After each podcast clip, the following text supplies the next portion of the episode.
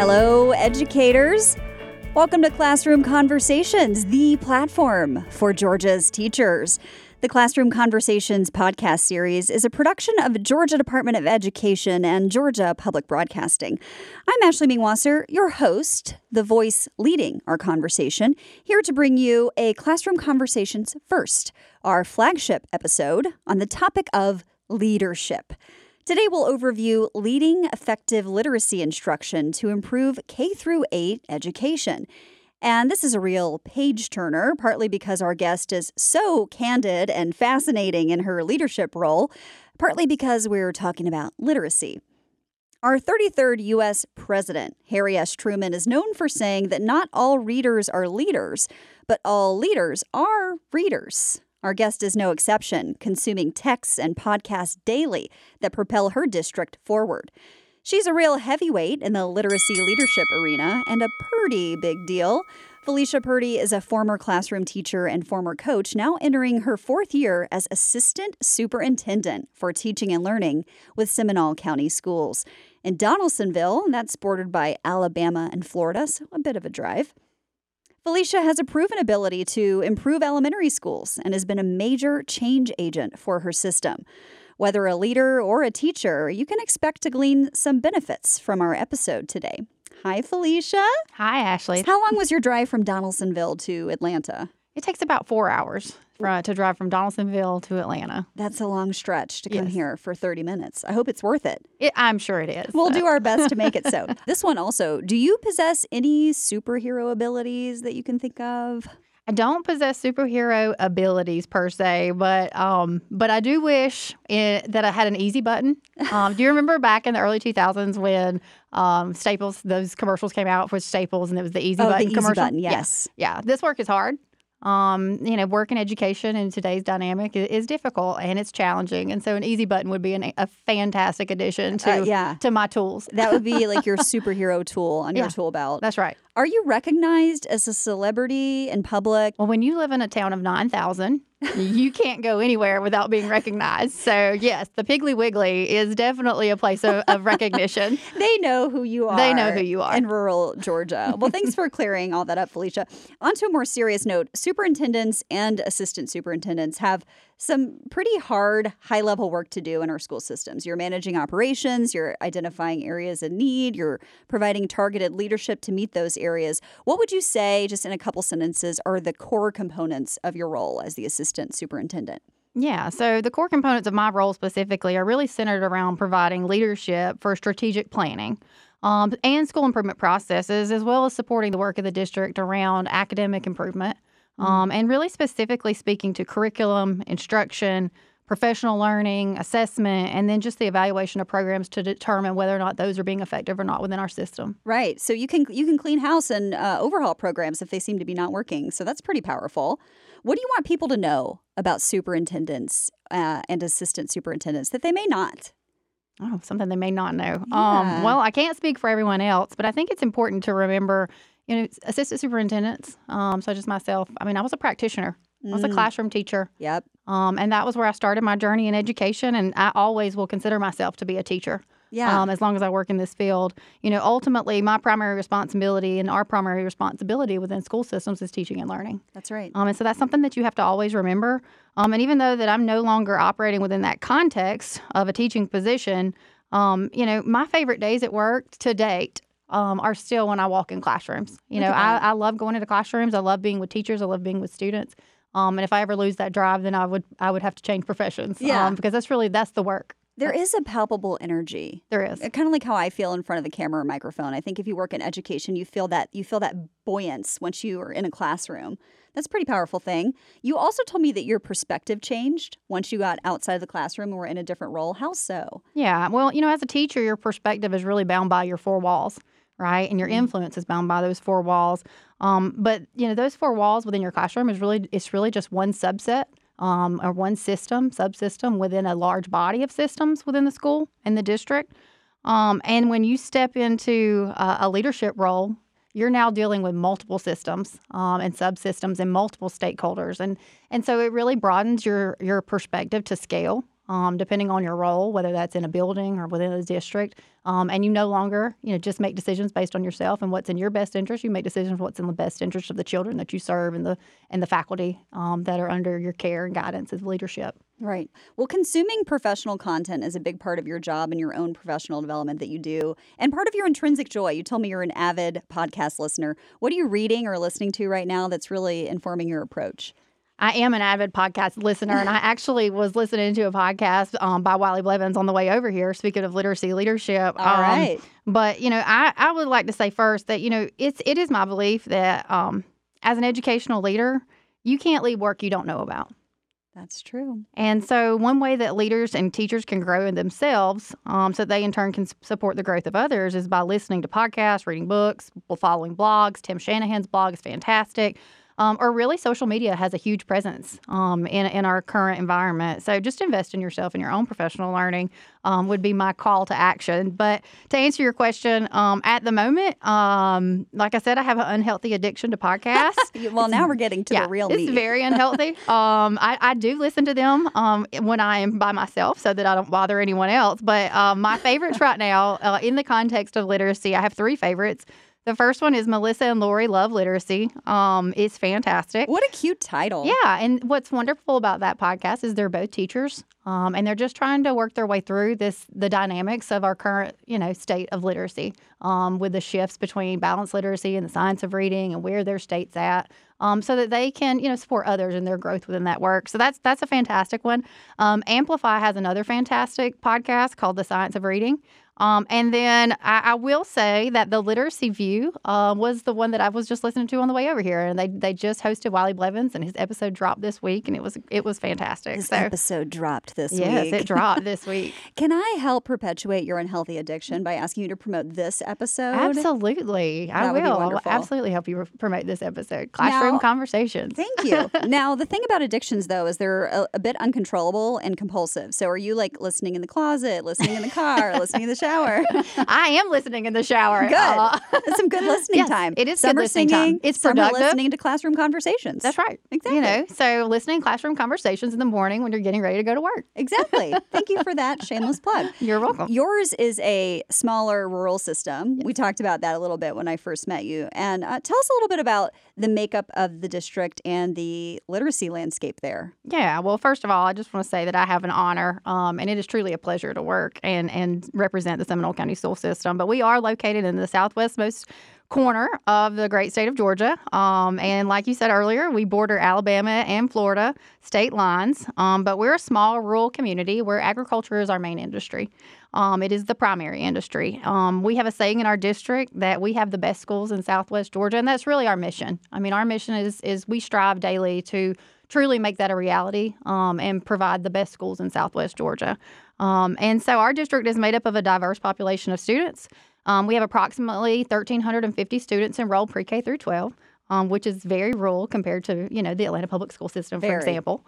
Um, but, you know, that of that makeup, um, it's diverse. We have one hundred percent that have been identified as economically disadvantaged, um, fifty percent white, forty-one percent African-American, and about nine percent that are multiracial. Um, and then of that, about ten point eight percent of those students are have been identified for special education services. Um, so you can see we have a variety of needs yeah. within our system.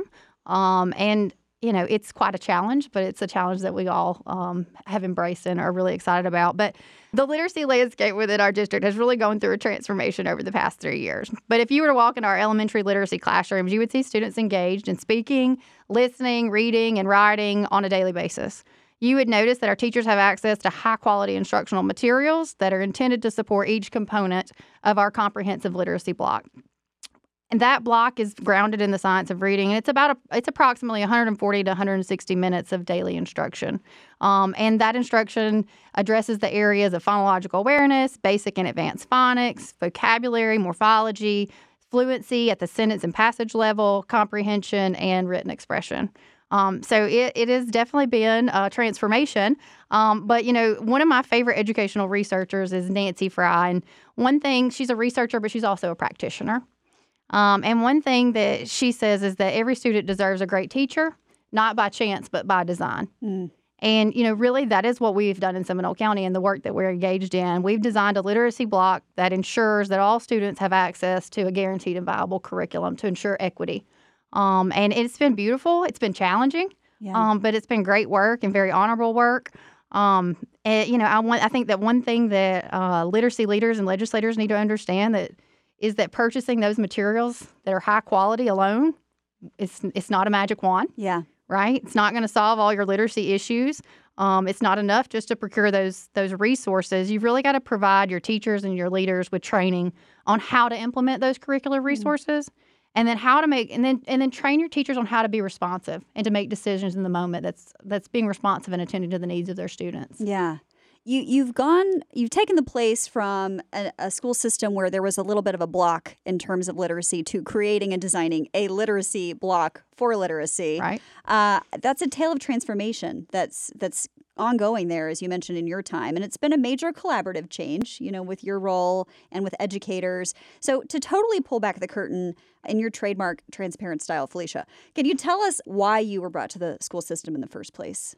Absolutely. Well, when our superintendent, Mister Mark Ernest, began his tenure as the superintendent of schools, that was approximately four years ago, he really found himself in an environment where our elementary school had just been placed on the T S I list, and that stands for Targeted Support and Improvement. And it's actually, a list that's you don't want to be on. Yeah, it's not a list you want to be on. It's not the list we wanted to find ourselves on. So, in response to um, that news, he brought in the Office of School and District Improvement.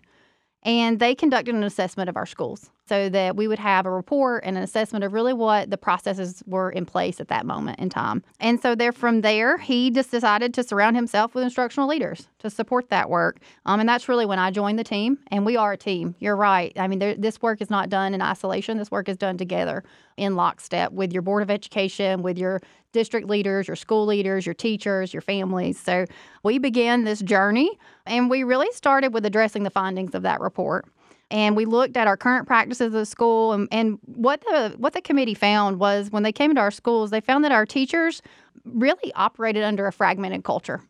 Interesting. And and, and I will say, let me let me just say that I have the honor, the, the staff that I work with, I would not trade for any other teacher or any other staff in this state. Mm. They're fantastic. But at that time, they were functioning like one-room schoolhouses. Yeah. And, you know, that that is not, you know, not being able to operate under a shared vision and not working together is not going to produce the results that, that we wanted to see. And so we set forth to really develop a shared vision and a shared set of core values around literacy instruction. And that's where we started our journey. We established a coherent vision for literacy learning.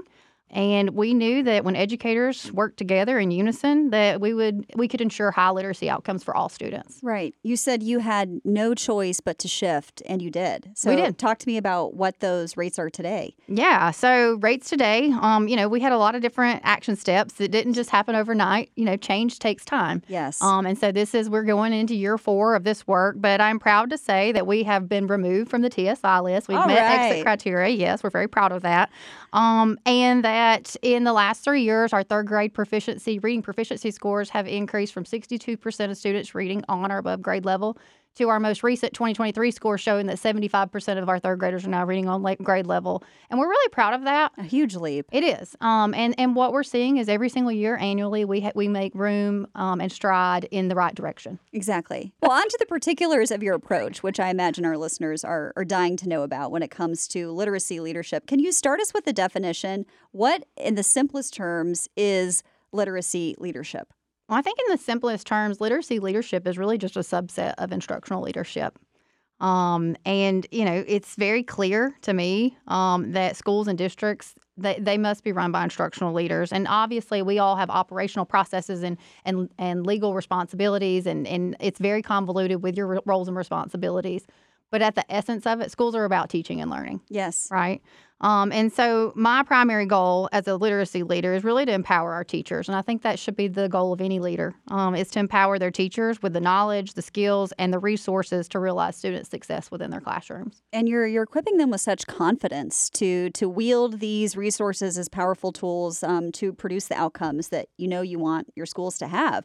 So in what ways does literacy leadership serve as that key to the school improvement you've sought and achieved already? Yeah.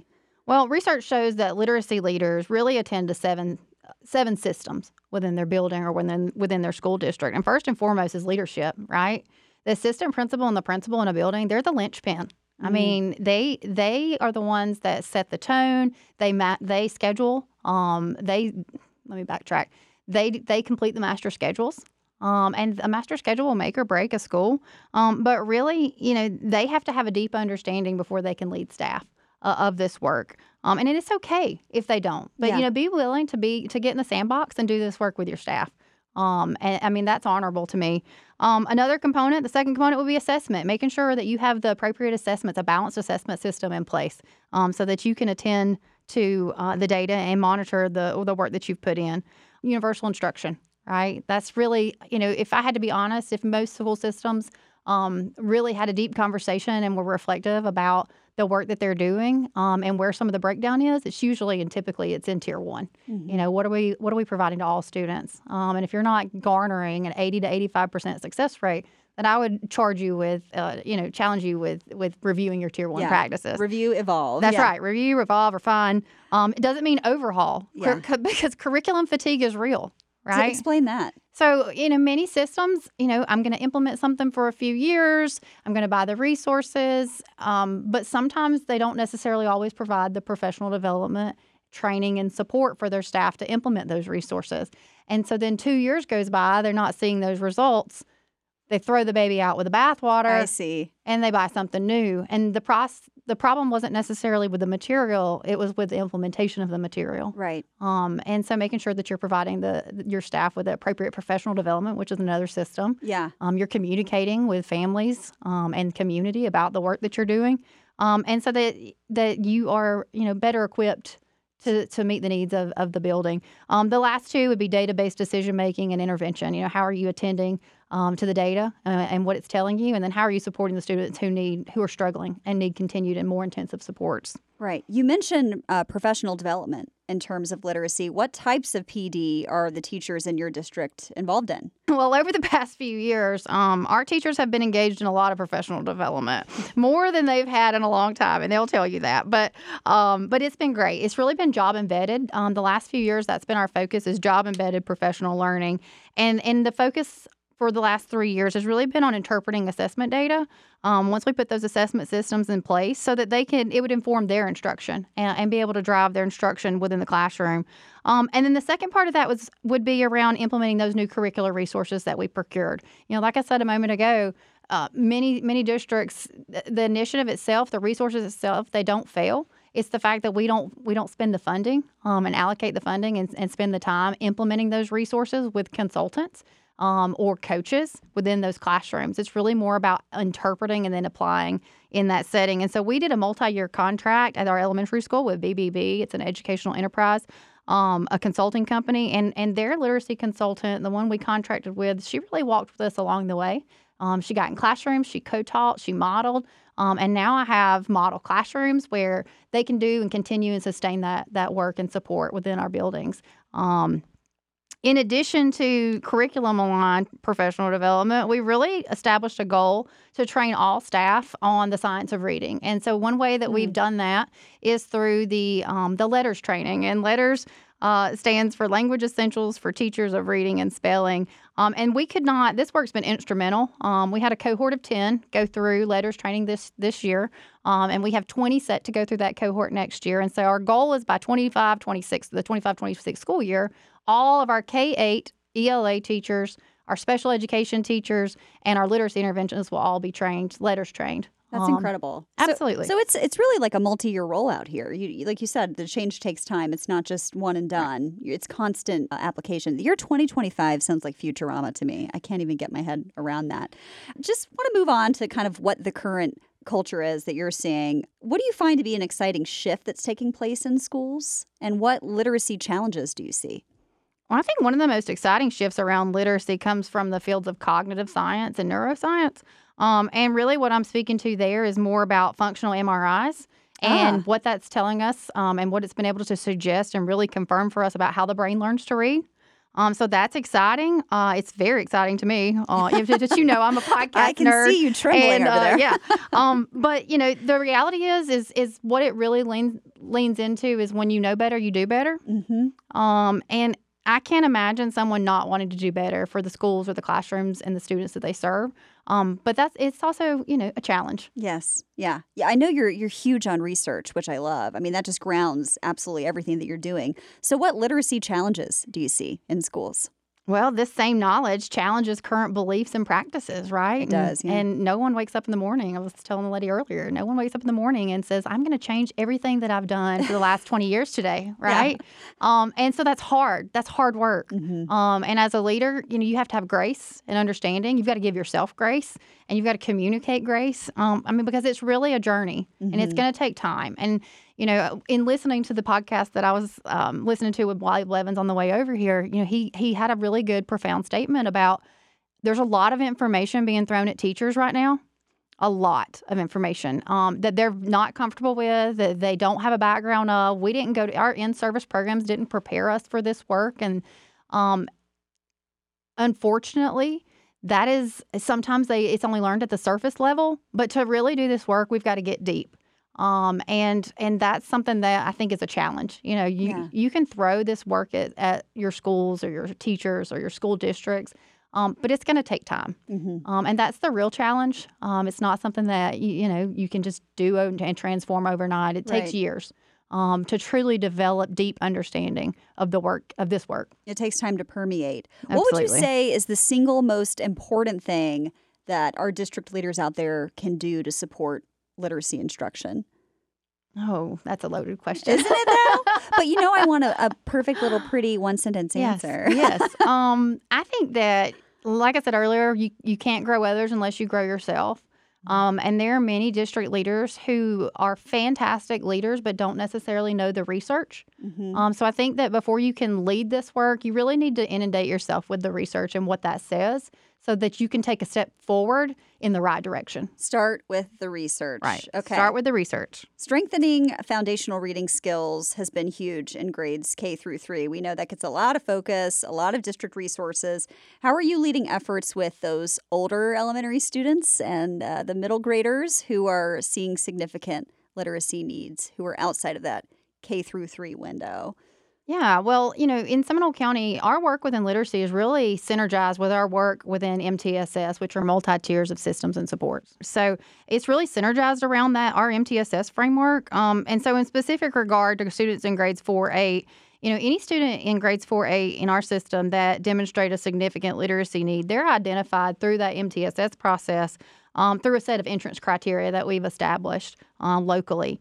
And um we use multiple assessment data points to target those students with specific literacy needs. And then we're, from there, we really align, strategically align the interventions that we provide those students to their needs. So if they have de- word recognition or decoding deficits, they receive word recognition, decoding interventions. But it, if they've mastered their decoding skills and they've shown proficiency, then we provide them, but they're still struggling with vocabulary fluency, comprehension, which is really that more of that language comprehension piece. That's where the energy goes. Then that's where the energy goes. Mm-hmm. Um, we've also um, allocated staff to meet those needs. So at our um, at the at the middle school level, because we are a K through five system, and then we have another school school building that's six twelve. Um, at the middle school level, we have one literacy intervention specialist who attends to that work and provides services. Um, and then at our elementary level, we have three literacy intervention specialists that attend to the K through five students and their needs. That sounds like a big job, too, especially with specialists on the end. Do they have badges that they carry? They do carry badges. Yeah. They they are my pioneers. Um, and really, that's the group that we began this work with. Um, yeah. And so they, I'm so proud of them. They have come so far. Um, and they have, they're part of that first letters cohort. And they tell me all the time that this is the stuff, this is really what I should have learned in college. Look at that. Um, yeah. And so, the, but they, they have just grown and blossomed as professionals, and I'd be proud to put my child in any of their classrooms. Amazing. Well, they're like the special agents now. That's right. Leading the charge on the ground. They're a special literacy agent. The special literacy agent, S L A. So many acronyms in this series. I love it so much. What strategies do you use for those stakeholders? And you listed them earlier. You're talking about principals, the teachers themselves, you know, parents, the community. How do you get those stakeholders on board with literacy changes, especially our teachers, like you said, who already have so much to contend with? How do you do it? Well, you know, Kotter's, I don't know if you're familiar with Kotter's change model or change theory, but, you know, basically says that, you know, when you're making organizational changes, you have to start with a sense of urgency. Ah. You know, and, and unfortunately for Seminole, our sense of urgency was mandated, right? Was the list. Right. It was being on this list. um, but when we started the work, we really started with instilling that sense of urgency and, and making stakeholders aware of what is our data saying, you know, what disparities are between our subgroups. Um, what where what's our current practice look like? What is our current practice, and what does our current outcome data look like within literacy? And and that wasn't just something that we did internally. We brought in our family connections, our community stakeholders, our retired educators, and we really began Aww. to educate them all about where we currently were and what our vision was for moving forward. Um, and so I would start there. Um, and then from there, you really we formed a team of teachers and leaders um, who who really walked hand in hand with this work to, in this work together. Mm-hmm. Um, and so we didn't do it in isolation. Um, right. It was really a team. A team made decisions about what cu- which curricular resources we were going to select. A team made decisions on how we were going to implement, what supports they need. A team gave us feedback. We have impact teams in Seminole County, and they really monitor those school improvement plans, which are fed from and really derived from our district improvement plans, our strategic plan, and a team monitors those within the building, and they let us know what they have, where they're at, what wow. they need. Eyes and um, ears. Eyes and ears, yeah. right? Um, but it but it provides you with an opportunity for buy-in, and I'm not going to sit here and tell you that it's a perfect world. It's not. Um, we have critical mass on buy-in, but there there were staff that decided this was not the work for them, you know, and that's the reality um, of change. Yeah. Right? Yeah. Um, sometimes it's your season and sometimes it's not. And, yeah. and that's okay. Exactly. Um, and so anyway, it wasn't perfect work, but um, but definitely bringing in others to be a part of that team and that process um, would be my recommendation. Yeah. The urgency piece is interesting. And so so is the discomfort of it anytime you have like a big unilateral change like this. Mm-hmm. But I think the point is that you've you've now taken the system with this buy-in from such fragmented, siloed classrooms to everybody really sharing a unified vision. First and foremost, I'm a product of public education. Same. And and I believe in public education.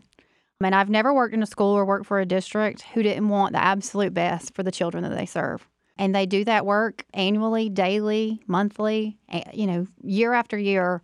And good teachers, which are across this great state, good teachers, good leaders, they pervasively engage in professional development. They want to do what's right for their children that are in, within their buildings, within their classrooms, and they typically come together for continuous improvement efforts. I mean, we have improvement structures within the state where all schools are required to um, develop school improvement plans and really enact those plans to ensure that we are providing students with the best and the highest quality of instruction that it, that's within our control. And so I would say that, you know, to those that are skeptical, you know, I would put I put my own children in the hands of public educators, and I would encourage you to do the same. Do you have any final words for leaders who are who are just beginning to build the literacy capacity in their schools? And then also on the flip side of the coin, any words for teachers who are receiving this hard but necessary professional development? You know, I guess for leaders, um, we know that many Georgia students live in poverty. Um, you know, most Georgia students live in poverty or what, what's deemed as being in a, an impoverished situation. So, you know, but we also know that students that live in poverty can be as successful as their more affluent peers. That's so true. But it's our responsibility to make sure that there are strong leaders in place, there are valid programs, and then we have that, and that those students have access to well-prepared and knowledgeable teachers. And that's where I would start. Yeah. That would be my my charge to, to leaders that are beginning this work um, and making sure that you're really attending to those three buckets, you know, building strong leaders, ensuring teachers have access to high quality materials, and then investing in their growth and development. Um, and the and and and I really feel that you'll you will come out on the other side of that being successful and seeing positive student outcomes. Um, as far as teachers, um, I would want teachers to know that, you know, a well-written curriculum is needed. Um, there's a, you know, going back to that research, research shows that students perform better and have better outcomes when they have um, a framework to operate within, within a classroom. It's well-written curriculum high, and have access to high-quality instructional materials. But teachers are at the center of a classroom. Mm-hmm. And, you know, when you walk into effective classrooms where students are meeting their goals annually, the teacher is the most important piece. Yes. Um, and having a knowledgeable teacher, that, that is really the best impact and our best weapon um, as we move forward into really addressing the literacy needs of our state and our school systems. We love our educators here on Classroom Conversations, and we want to support everything that they do. And what you just shared is is such an inspired vision. It's like urgency with a purpose, though. It doesn't it doesn't feel like panic. It feels like inspiration. So thank you for sharing your vision. I think you do possess superhero abilities. Uh, I do think you need to carry a specialty badge, and I would be surprised if you're recognized uh, at the airport, as well as the Piggly Wiggly. So thank you for the powerful work you're doing, Felicia, improving K through eight education in Seminole County. Thank you, Ashley. Thank you for having me. Really glad you were here. Listeners, we have just learned from a legend of the lasting link between literacy and leadership. So many L's in that sentence. Where literacy is on the rise, there is likely a pretty impressive leader holding teachers up, instilling that confidence that is needed to help make good instructional decisions that lead to the outcomes all school systems want. I can't leave without doling out my usual fist bump of appreciation. So for this one, I'll say, you're a great leader. I'm Ashley, back next week with more card-carrying members of Georgia's educational system. Bye for now.